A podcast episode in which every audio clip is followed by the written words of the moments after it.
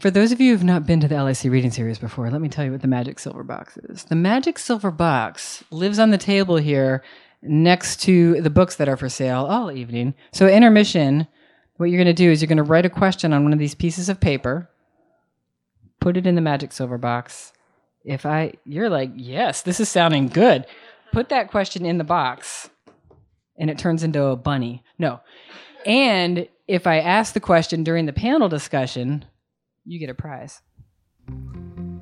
Hi, this is Catherine LaSota, host of LIC Reading Series, a monthly event that I founded in April 2015 at LIC Bar in Long Island City, Queens.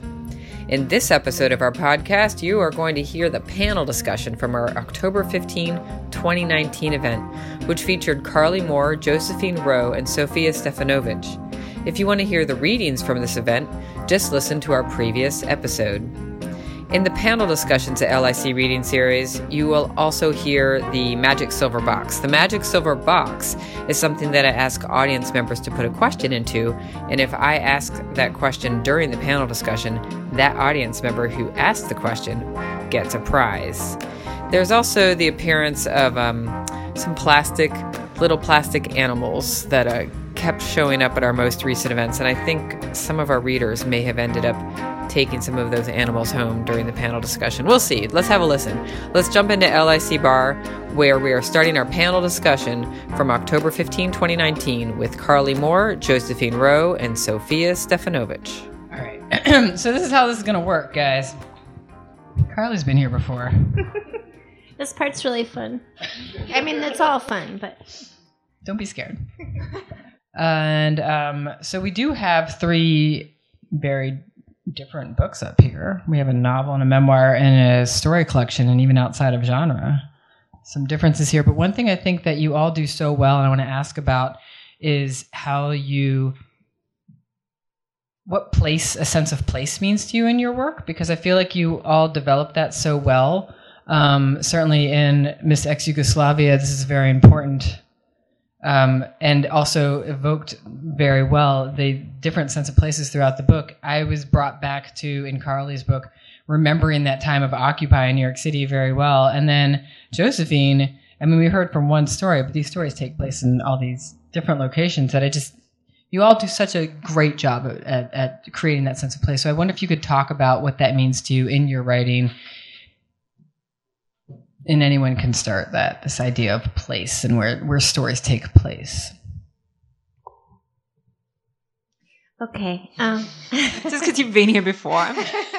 carley uh, so yeah, so 2011 fall Occupy uh, New York City. Um, you know, I, I so I, I worked pretty hard. Well, I spent time at Occupy. Like probably some people in the room, I wasn't an occupier, but um, I was very taken with the whole thing. So I, I had a lot of memories to work with, and I also took a lot of pictures. Um, my husband at the time um, and I, our, our daughter was two, and we went there like almost every day. And we sent our students and we sort of made a project out of it. So I, I, had a lot to draw upon. And then i you know i did research and i made friends with an occupier and he um, gave me a lot of information. So i do i worked really hard to recreate that place. And then i also just really wanted to have um, i've been in new york since 1994 so i really wanted to um, recreate the pace of New York. Like the book, I think moves pretty quickly, hopefully, and um, I wanted to have that sort of um, movement of New York City and that sort of this feeling that I often get here, or or maybe I forget I get it, but this sort of manic movement, like you have to keep going and you, you have to keep moving on the subway, you can't go slow. Um, but you know, and then there are these little rests of those those interlude chapters, which I think are interstitial. Interstitial, thank you. Um, and I've I've come to think of those as sort of rests So um, yeah, I drew a lot on personal experience to recreate those um, occupy in the city. Um, and I think being a poet helped too. Just images. I mean, we all work with images, but how does being a poet help, especially? Can you can you put that in words, poet? I think there's. Uh, I think there like the I don't know who's. I'm not going to be able to remember who said this, but the main thing the poet does, especially like the pastoral poet, which doesn't really fit with the urban thing, is to say like, "Lo, behold, look, see." Uh, so yeah, so I've just been, you know, I've had a a, a lifetime of just looking very closely, um, which is maybe a poet thing or maybe just a writer thing. Can the the, the lo behold by the way reminds me of um, a previous guest we had here was Maria Dahvana Headley who Oh yeah, I read with her. yeah, remember, do you remember she was doing a retelling of Beowulf? She Yeah. was translating and she was talking about how it opens and how mm-hmm. she was. Do you remember what she yeah, said? I, I no, I don't know. I It was something like she was going to open it, dude, oh yeah, right? That's how she was going to translate. It was going to be like, oh no, bro. It was bro. bro, yeah, bro. She's getting her, tra- her translation of Beowulf is going to start that way, bro. Yeah. She's like, it's such a bro story. yeah. That's sweet. Yeah, Occupy has some real broishness too. So yeah. That's it. Um, Sofija. I love place and it helps me. Um, so, my book is a memoir, and in order to write it, I had to access a lot of memories. And I did that through kind of trying to remember place and be quite visceral about it. I'm also quite visual and I um, really like film and I imagine things quite visually. So I think I'm definitely not a poet in that I. well, uh, so I certainly like my my um, way of writing is to try to try and get across in the most simple way possible what it is that I'm trying to illustrate. So I often have quite short sentences. I often and and I have English. English is my second language, and I often think of someone reading it as being someone who has English as a second language as well. So I think that um, there are lots of things that I like to bring into writing, including um, you know place and surrounding and what pe- what things um, smell like and look like, uh, and that's and I use that while I'm writing because it helps me a lot. And now um, I'm doing it a lot in in what I'm writing now. I don't think I have. Um, well, maybe I do. Look, I don't want to. I don't want to completely say something terrible about myself, but maybe I don't have imagination enough to just completely make up a, a place. Like I really love um, the tangibility of places. So at the moment, I'm trying to write fiction. God help me uh, with that. But it's everything is super real places and things that happen. Actually, really, I mean. Is Okay, fiction? but like fiction writers, can we talk about this in, in, terms of place? Do places come completely out of nowhere, or do they draw from? Well, I don't know. I, I but I mean, there's fantasy. People write things and they completely make everything up. While mine, I'm like, oh, this is made up. Oh, that seems really like, like whenever I make completely make something up, I'm like, it just doesn't seem.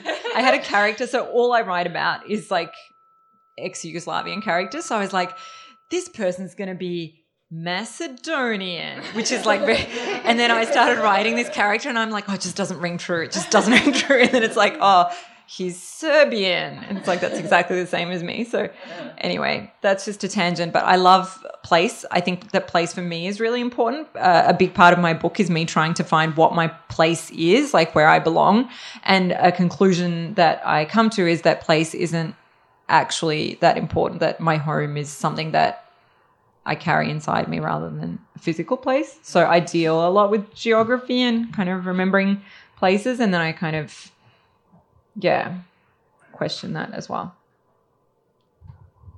You question. What geography, like why places are important and whether they are. Are places important, Josephine? Um, in my experience, yes. But uh, the, the story collection was written over about seven years and three major countries it moves across. Are Australia, Canada, and America, and those are all places that I've I've lived and have, I think I've definitely you know I've been different versions, not not entirely, but have definitely kind of like brought different aspects out in me. Like a, a Montreal winter is something that I don't think I need to do again anytime soon. a Newfoundland winter is slightly different, but um, uh, the collection started in Australia thinking about Australian place based mythologies. Um, so, so kind of certain locales that are charged in the general Australian psyche for whatever reason.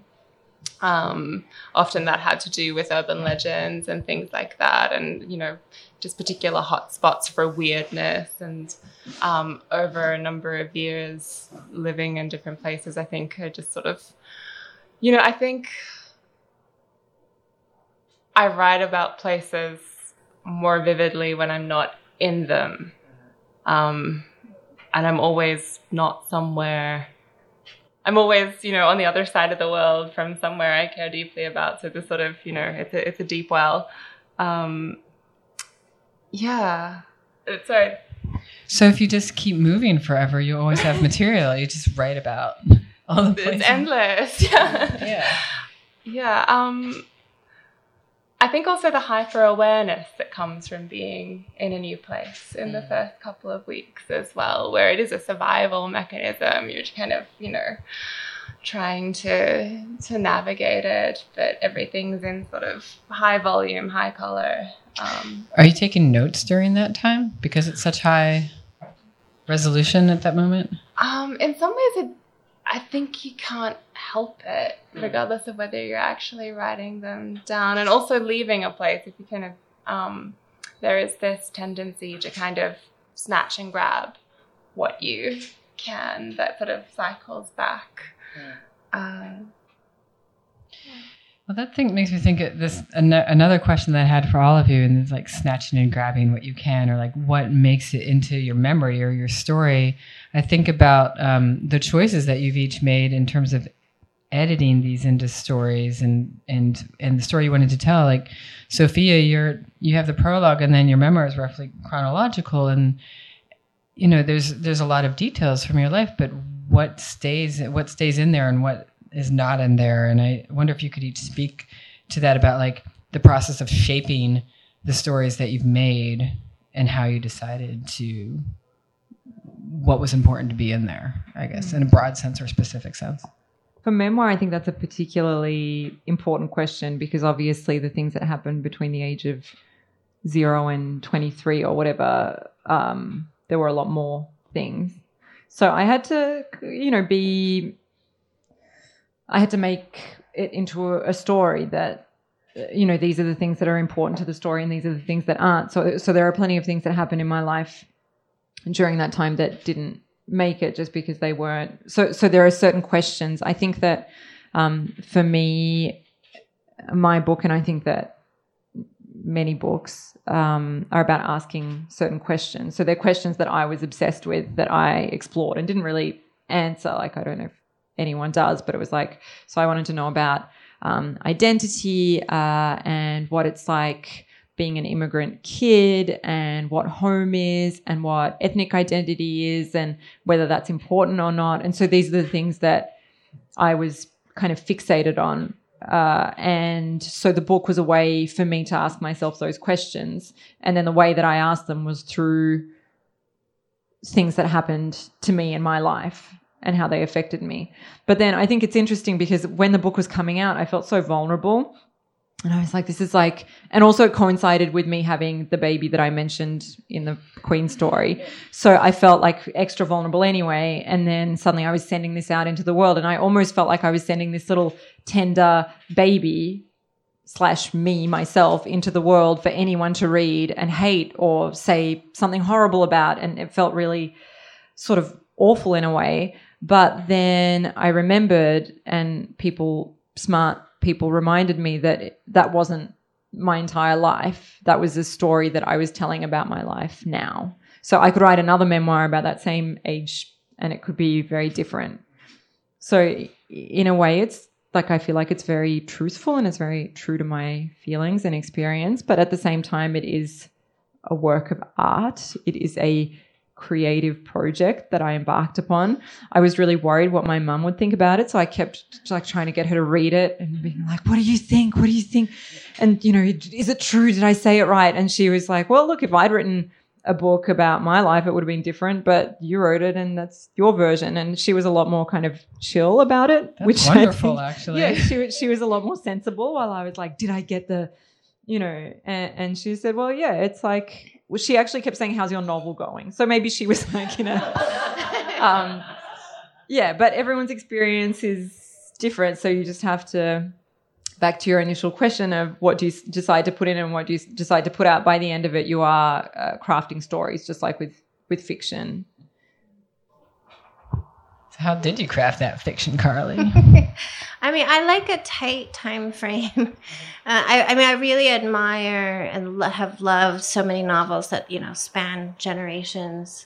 Like Pachinko comes to mind. Um, I recently read, and you know, everybody loves that book, and it's you know, it's like three generations of a family, and I I think that's so amazing, and I aspire to do that. But I I tend to sort of gravitate towards a. This is like you know it goes through the season so it's it's got summer fall or autumn or winter and spring but really it only is like eight months and that felt manageable to me um and then the, i mean this novel i think like most novel or maybe i don't know i i'm I'm hearing different things and I hear different things from novelists, but this novel went through like, you know, eight or nine revisions. It went through a lot. Um, and the initial version was just Stevie's voice in first person, and it had the interstitial chapters. Um, and Mel and Johanna were characters, but they uh, were all told through Stevie's perspective. And then um, an editor that didn't end up um, acquiring the book was was really in, interested in it and sort of suggested that I make it bigger and give Mel and Johanna their own storyline. So they moved into having their own arcs, and um, you know they those stories are in third person, and you know that was kind of a that was like an eight month revision. Um, and then I also have, you know, I have like 60,000 words that are cut from this book. Where did they? Where do those words live? They're in a file called the cut pieces. so I don't know. You know, I, I mean, I, I think a lot of writers do that. Now. I, I can't I can't totally put them in the garbage. I just have to make a, a file. So I, and actually, you know, you do, I do end up pulling from from those cut places for later sometimes.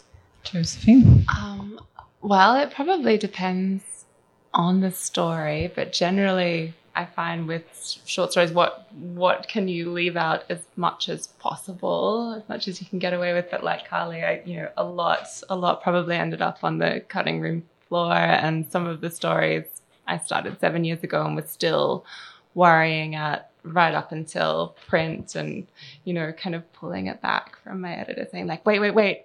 I know what's wrong now, and then just kind of like cutting a big swathe from it. Um, generally, I find if you can leave as much room as possible for a reader to kind of um, make their own connections and their own inferences, then the better. Uh, occasionally, as in the story I just read, you you get a character who just won't shut up. Like they just like, and you have to decide like, do I just let this do I just let this person talk? and um, and sometimes that's the story. Uh, um, that's as interesting. I, have, I actually have just one last question before the magic silver box, and this is related to that because you talked about putting these stories together, this collection together for many years, and I think it is true that your novel, "A Loving Faithful Animal," started as a story and developed into a novel. That's right. Yeah. So, um, and then, and Carley, you've written essay collection, you've written chapbook, and um, Sofija, you've done stories for the Moth, which are much shorter, much shorter than you know an entire book length memoir. Do you each find special challenges or pleasures in these different kinds of forms, longer forms versus shorter forms, or challenges for yourself, or preferences? If I didn't say that word already. Uh, I mean, ultimately, I found a novel so much easier. Short story collection. Yeah, yeah. Um, it kind of holds everything that you feel like talking about or whatever you're interested in, even though mine was, you know, quite autobiographical, I suppose. Um, it did start with a place based Australian mythology and was originally going to be part of this collection. So I sort of wrote the novel in between. I wasn't just slacking off for seven years, there was a novel in there as oh, well. um, yeah, but um, I don't actually, I'll step back for a little bit. You mm. About um, about so for example like, in in the moth that you maybe you'll tell they're really short story, yeah right? and then and I believe maybe even some of the moth storytelling led. yeah, the moth. Help, yeah, the moth helping me. So the moth. Um, do you guys know what that is? They're like short. So you tell like a five minute story, and it's got to do with your life. That's actually kind of why I wrote the book. So I moved to New York about six years ago, um, and I've been working as a writer, and um, I've been working in TV, like co-writing with people, um, and I'd always wanted to do a, something longer, but I hadn't decided what exactly. And then I came here and I went to the Moth and I had never got up in front of people and just talked before. And I thought, well, this is New York. Everyone here, for some reason, has like no shame. People are just like getting up and telling any story with no kind of, because I'm always like, oh, you know, are people going to hate me or whatever? And then I thought, well, no one here cares. Like they're just saying stuff. Uh, I don't know anyone in New York. So then I said um, a story and it was about me being a little immigrant kid in Australia. And for some reason, people really liked it and were really kind about it and wanted to hear these stories. So suddenly I was like, oh, wow, well, people want to hear these little anecdotes that I tell all the time anyway, because I'm interested in them. And then I sort of started weaving them together into something big. But I feel like um, my both that book and the Moth stories have a very, very specific sort of way uh, that they're told. They they they have a very strong kind of narrative arc. They have beginnings, middles, and ends. And my book is made up of little anecdotes that kind of um, you know, it's like each chapter has a sort of beginning, middle, and end, and then there's a story arc that goes throughout the whole book. And for me, making it's chaotic and or awful things that happen in life, which do happen in my book. Like there's wars and there's a family tragedy and things like that. Um, making them into stories that have some sort of resolution. So, you know, they have a beginning and they have a middle and they have an end, provide some sort of comfort. So I actually love that kind of classic storytelling and I do a lot of that. So the moth is like in five minutes, tell a story about, and then, you know, you're, you're basically like making something really uh, tangible and understandable and okay in a way. And now that I'm um, not writing in this kind of anecdotal way, I'm I'm writing fiction. It's a little bit scary because it's like, oh, where are my sort of comforting things where I have like this is the start and this is the middle and this is the end because fiction is so kind of unwieldy. So I'm actually really curious to hear a little bit more from the fiction writers. But I'll say I have a. Can I do a question later on? Like I didn't put one in the box. Can I ask? I mean, do you want to ask your fellow panelists something like yeah, yeah, related yeah. to this? I'm Go ahead. Them, but first, I want Carley I mean, to answer your question, and then yeah, I'll do it, and then you can do the box. I, I love Sorry. discussion among the panelists. It's the best. Um, I love all the genres. I just want to say I do. Um, I mean, poetry is my first genre, and um, I don't I don't write as much poetry as I used to, but I still and most of the poetry I write now is on my phone which I, I really I like um, I like the sort of immediacy of writing on my phone and doing something different on the subway and just sort of again that sort of looking that I get to do or paying attention. Um, so for me that's that's where poetry lives right now and then essays you know i taught essays for years and you know 16 pills i, I really think i had a lot to sort of explore uh, you know coming out of my marriage and coming out and uh, being a mom and sex positive and just you know having a disability and thinking about pill taking. And so you know i really just had a lot that i needed to like figure out. So essays were a really good place for that. And and novels i don't i don't have any training in them. I'm totally self-taught. And i will say that you know at first they have really been a challenge. Mm-hmm. Um, like plot has been really hard for me, but I do feel now the one I'm working on and in the Not Wives, it's like something really clicked, and I I started to really. Act. My daughter actually helped me a lot because she was learning about fiction in fourth, third, and fourth grade, and she kept saying to me like, "Mama." You have to have a problem at the beginning of the book. what is my problem. uh, so, so I mean, I do think that I, you know, that arc is useful. Although I'm always really interested in books, and I think that I sometimes end up subverting that arc too. Um, but you know, I think mainstream publishing really loves that arc, so that's important, or not. Um, I wanted to ask my fellow panelists how much does subconscious and unconscious play a role in your writing? Like, do you have dreams and and write about them, or do you uh, or do you have like a plan for your novel before you begin? Uh, I'm definitely the the former, definitely, and I think a lot of my writing is very uh, image based, but also I think writing at its best without sounding too like woo woo Joan of Arc in the woods, listening to her father's voice, kind of crazy.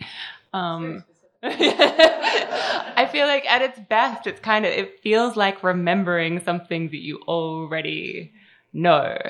Uh, and the problem there is that like some days you're primed for that, you just wake up in that state, and others it's just like a, a hole. Um, and you don't want to be lazy. You still want to write, but sometimes it's just like you really feel like it's an uphill slog, and you can't. It's like you can't hear And you're anything, waiting or, or you don't yeah. remember. Like Yeah. you just don't remember what happened. Yeah, Yeah. Uh, it's interesting. You when you said that you're trying to remember something, I remember um, hearing George Saunders was talking somewhere, and he's Hold up. I just want to shout out to George Saunders, who I think has been name checked at this series more than any other. well, he has this beautiful he's, way of describing amazingly this as well. too. Yeah. he talks about like um, that a story or whatever you're trying to write is like um, if you imagine this vase, like this beautiful vase, and then it falls and it shatters. And what you're trying to do through writing it is just put it back as best you can. But it's something that already it's already beautiful and it already exists and it already was. And then uh, what your job as a writer is that you're kind of trying to make it like that again, which I, I really liked. And that and you just um, yeah, that sounds like that's how you feel about writing as well. Like it's just there. You just have to Yeah. uncover it. Um, I am very inconveniently forgetting like a great quote about just that by like an older writer. I'll pick it up later. But yeah, that idea that it's already there somewhere, you just need You to, just have to- bring yeah. it to the surface. if I'm sort of deep into the book or like I'm sort of humming along, um, I do start to dream the next chapters, which is so great when that happens. Like I will wake up and be like, uh, but but yeah, the the first I would say for me always like the first fifty or sixty pages, I just really kind of. I just let weird things. I mean, I try to let weird things happen no matter what, but especially in the beginning. And then I start to have a sense of like, oh, this will happen, or I'll start to get a sense of like, oh, that will happen at like that will be a sort of climactic moment, or I'll start to know that, but I won't know what goes before it. So mm-hmm, mm-hmm. it's very for me, it's very PC. And do you stick to it, or does it like does it sometimes fall away that climactic moment, or are you, or, or if you know it, are you building up to it?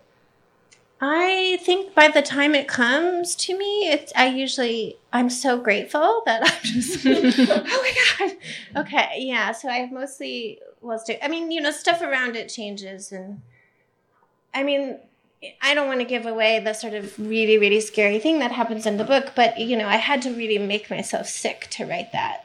Um, like I really like. I, I think I almost threw up after. It was just so hard for me because it was so scary for me, the, the thing that was happening that I was writing. Mm. But I'm okay now. You got to buy the book. Find out what she's talking about. It's really awful. Do you think you guys are ready for the magic silver box? Yes. Yeah. yeah? All right. Okay. All right. Well, we have to decide who's going to get to the first question. All right. And the way that we do that is my son was messing with my props earlier, so I hope I can find everything. But um, my three year old, for those who missed, did mic check earlier, and he had to go home for his bath and nighttime. He wishes he could stay for the whole show, but he's not quite old enough yet. All right. So one of you has to get this first question, and I am thinking of a an animal in the cat family. Okay.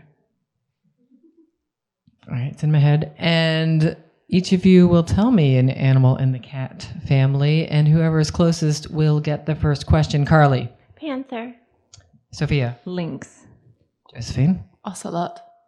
Wow, that's all right. So we have a panther, lynx, and an ocelot.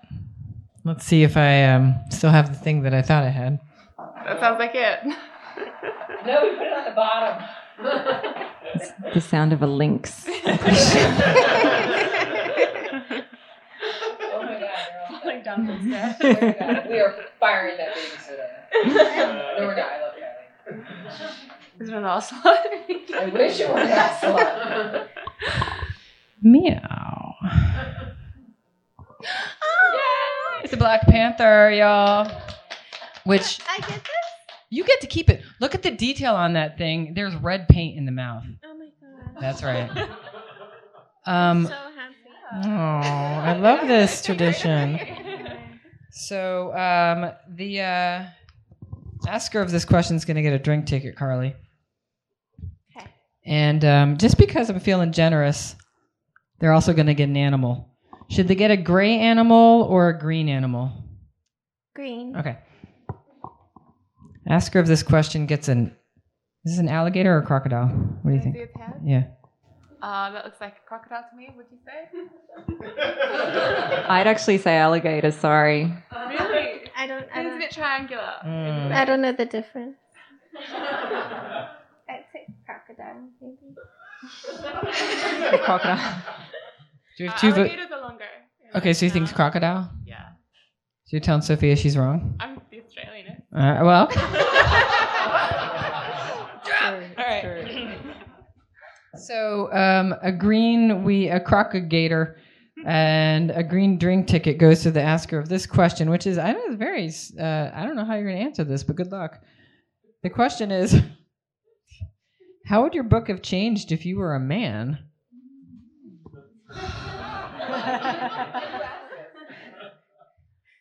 All right, here you go. Get some green stuff. Oh my gosh. Um, well, Feminist Press published this book, so I want to say that.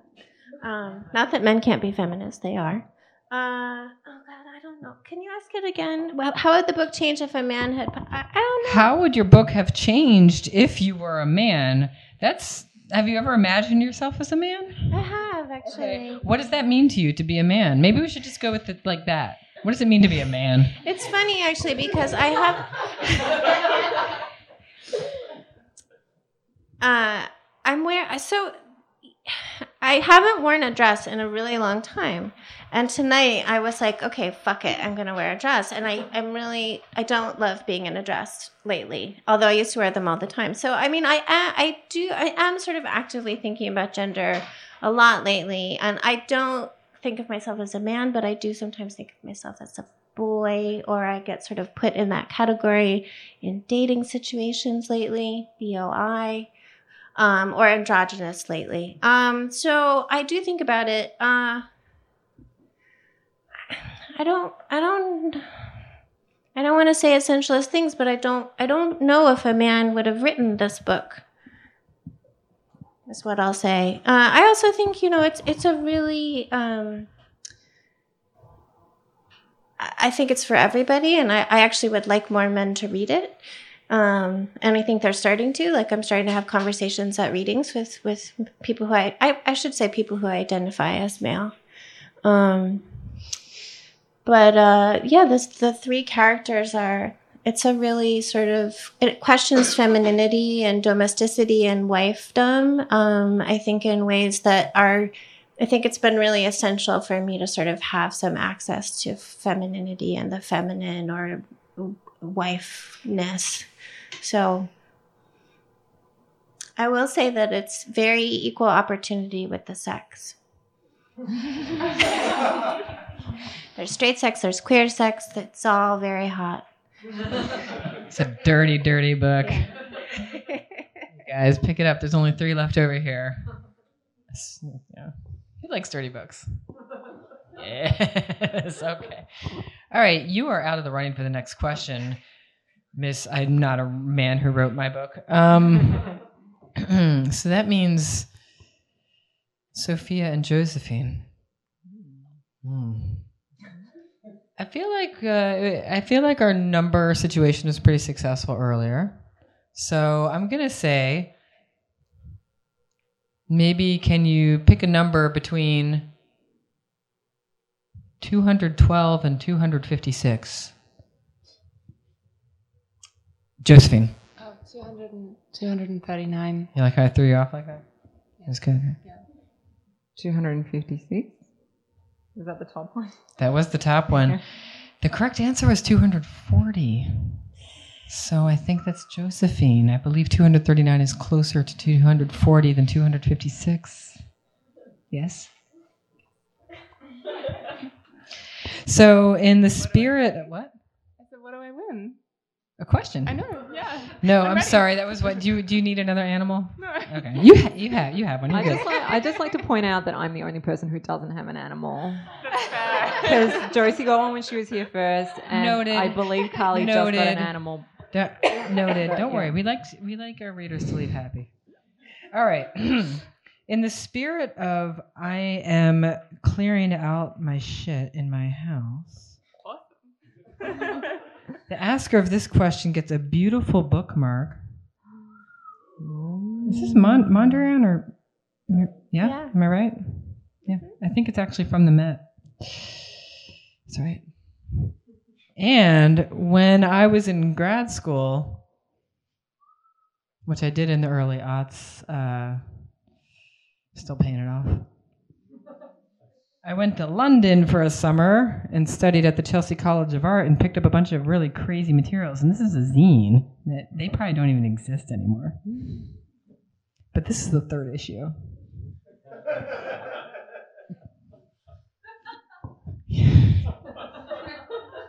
Hardcore is more than music. They had London headquarters, and I think maybe somewhere in the US, possibly San Francisco. No, Austin. Close. All right, so who gets this? This is Josephine. You get the question. Somebody gets an amazing prize. The bookmark's cool. All right. Um, oh, all right. This is a, goes back to the theme of what we were discussing before, and the question is, what is your favorite place to write? Oh. Um, can I just say in bed?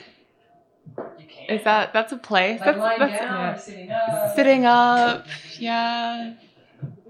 Sorry. So, I like sky. I like to be able to see sky. Um, I did find that um, writing a novel became easier once I was sort of less transient. I've lived out of suitcases for about six years, and there would be kind of long hitches of a year or two and short hitches of, of a few months of subletting and that sort of thing. And it's really nice to be able to let, uh, you know, I, I write longhand a lot, and it's nice to let things pile up around you. Um, so wherever my desk is, my own desk is good, but failing that, bed. Mm-hmm. Hotel beds will do too. If there's if there's a good window with some sky, Yeah, yeah. yeah, yeah. Okay. All right. Okay. Good to know. Guess what? I don't have a plastic animal, Sofija. You're gonna get one. See, I fell for it. I saw them. They were in the tube. Uh oh. There's two that I really want to ask you. But uh first I'm gonna give you a giraffe. Aw, thank you. And that's our show. so the asker of this question will get a gift certificate to the Astoria Bookshop. Ooh, it is good for in-store purchase. So what you should really do is also buy a book here tonight and then also go there and get another book because they have a lot of really good books at that bookstore. Like a lot. Like I want to buy about half of them. Maybe not quite half because there's like some things I'm like, eh, I'm not really into. But most of them. Okay. You'll buy the other half. Sounds good. Deal. This is a this is a tricky question. I don't know how will you answer this, but you have the giraffe, and giraffe has special powers that will help you. The question is, if you could have been born anywhere, where would you have been born, and why? Who asked this? Hmm, that's quite a question. You are next to a winner. There's two winners sitting next to each other. I was hoping it would be like if you could have been born a man, and then I could have just copied Carley's um, can I speak as the giraffe? No. Um, if that would help. I'm you. trying to think like geographically where like giraffes come from, and then where they versus where they would like to have come from. So you're going to speak me- on behalf of a giraffe? Well, I don't know because I'm thinking because because it's quite difficult for me to answer the question where I would have been if I could have been born anywhere. Where would I have been born and why? Like, um, um, now I'm thinking about camels because they were introduced to Australia. So the there was um as help me out here if I get it wrong. Um, To, so to help hunt for the hunt, uh, go on expeditions for the inland sea. Yeah, and because there were there weren't any railroads, so then they they like brought camels and they used to like trek across Australia. But As Event- they did in America. yeah, but then there's all these feral camels in Australia because they were like, oh, we don't need these camels right now. And then there's these cra- camels that just kind of like go around eating stuff that don't belong there at all. Um, so if you had asked a camel this question and they were like, oh, I wish I was born in Australia, um, that would have been interesting. Uh, instead, you've asked me. So I was born in Belgrade, Yugoslavia. If we had a camel as a guest, that would be like special. That would be amazing. And Yeah. imagine the book that that camel would write. have so much stuff stored Yeah. up. Especially Dude, if it who was knows like- what'll happen in if it was 2020, like- guys? So my, if it was like, uh, if it was called like Miss X Afghanistan or something, and then it was because the camels came from there, and then they came to Australia, and then it was basically sort of like my book, but if it was written by a camel that had gone to Australia instead, it would have been more. Like, I'm not gonna like downplay my book anymore, but I would read the camel's book. Um, if I could have been born anywhere, the thing is that I- I feel like, in some ways, I feel very tethered to what my actual story is. So I feel like um, I can't exactly picture what I would be like had I been born somewhere else, and I'm not sure that I would want that. So there, there are both advantages and disadvantages of having been born um, in Belgrade and then having lived as an immigrant for my whole life. So some advantages of it are that I feel like, um, you know, I have um, parents who spoke English as a second language and who struggled, uh, and because of that, I feel like I'm sensitive in certain ways and observant uh, of things that I wouldn't necessarily be observant of. So when I first heard that question, I remembered Succession, which I was discussing uh, with my friend earlier.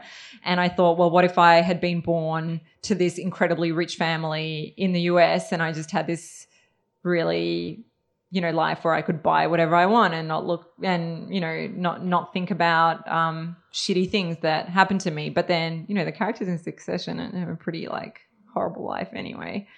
Um so would it have been good to have been born as a white man in America? Or I don't know Scandinavia? Where where do people have the best life ever? Would that have been my choice? Would that have been great is it good being just a pretty satisfied person who has a lot of things given to them or not? I don't know, really. Maybe I wouldn't have anything to write about. It's a very thorough answer. Thank you. I'm sorry for taking everyone's time. I love it. and now we're gonna have for to listening. we're gonna start like having to book animal like live animals here. Yeah. I think. I'm very tired. Fuck plastic Sorry. animals. All right, we're actually going to end with a question for all of you, and it's an extra special prize because you all have to answer it.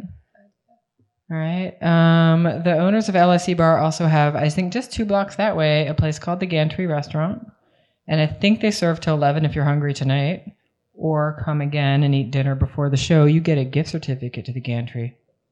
Ask her of this question. Ooh. Okay, you guys. It's rapid fire. We're at the end. Quick, quick response. Whatever comes to you first. Question is, what is? And there's a there's like a qualifying adjective here, so keep in mind. What is the ridiculous dream career you would choose other than writer? Which implies that writer is a ridiculous dream career. I don't know who asked this. I have no man, you here you go. ridiculous. Ridiculous. Everything's ridiculous. What ridiculous dream career other than writer would you choose? That's it, sure. Carly. I want to be an electrician. Thank you. Yeah. Is that your answer too? Okay. Uh, florist. Electrician. No, that, no, but that was on my list of things I wanted to be when I was six, along with author Aw. and veterinar- veterinarian. I wanted to be a vet. Yeah. Um. I'd, I'd like to distill liquor. kind of symbiotic, really. With writing. Writing and boozing? Yeah. Yeah. And electricity and floral arrangements with the, the yes, with the veterinarian. Okay, you guys are all fascinating, wonderful people, and I love having you on the panel. And thank you for asking all our asking and answering all these wonderful questions. Let's give it up for Josephine Rowe, Sofija Stefanovic, and Carley Moore.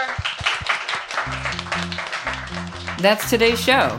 If you like what you heard, tell a friend or leave a review wherever you found us. Special thanks to LIC Bar, the Astoria Bookshop, and our amazing intern, Nadine Santoro. A big thank you to our sponsors over the years LIC Corner Cafe, Sweet Leaf Coffee, Court Square Diner, and the Gantry Restaurant. This episode was recorded by Carl Jacob and mixed and edited by Justin Alvarez. Our theme music is by Pat Irwin. The LIC Reading Series is made possible in part by the Queen's Council on the Arts with public funds from the New York City Department of Cultural Affairs in partnership with the City Council. I'm your host, Catherine LaSota. See you next time in Queens.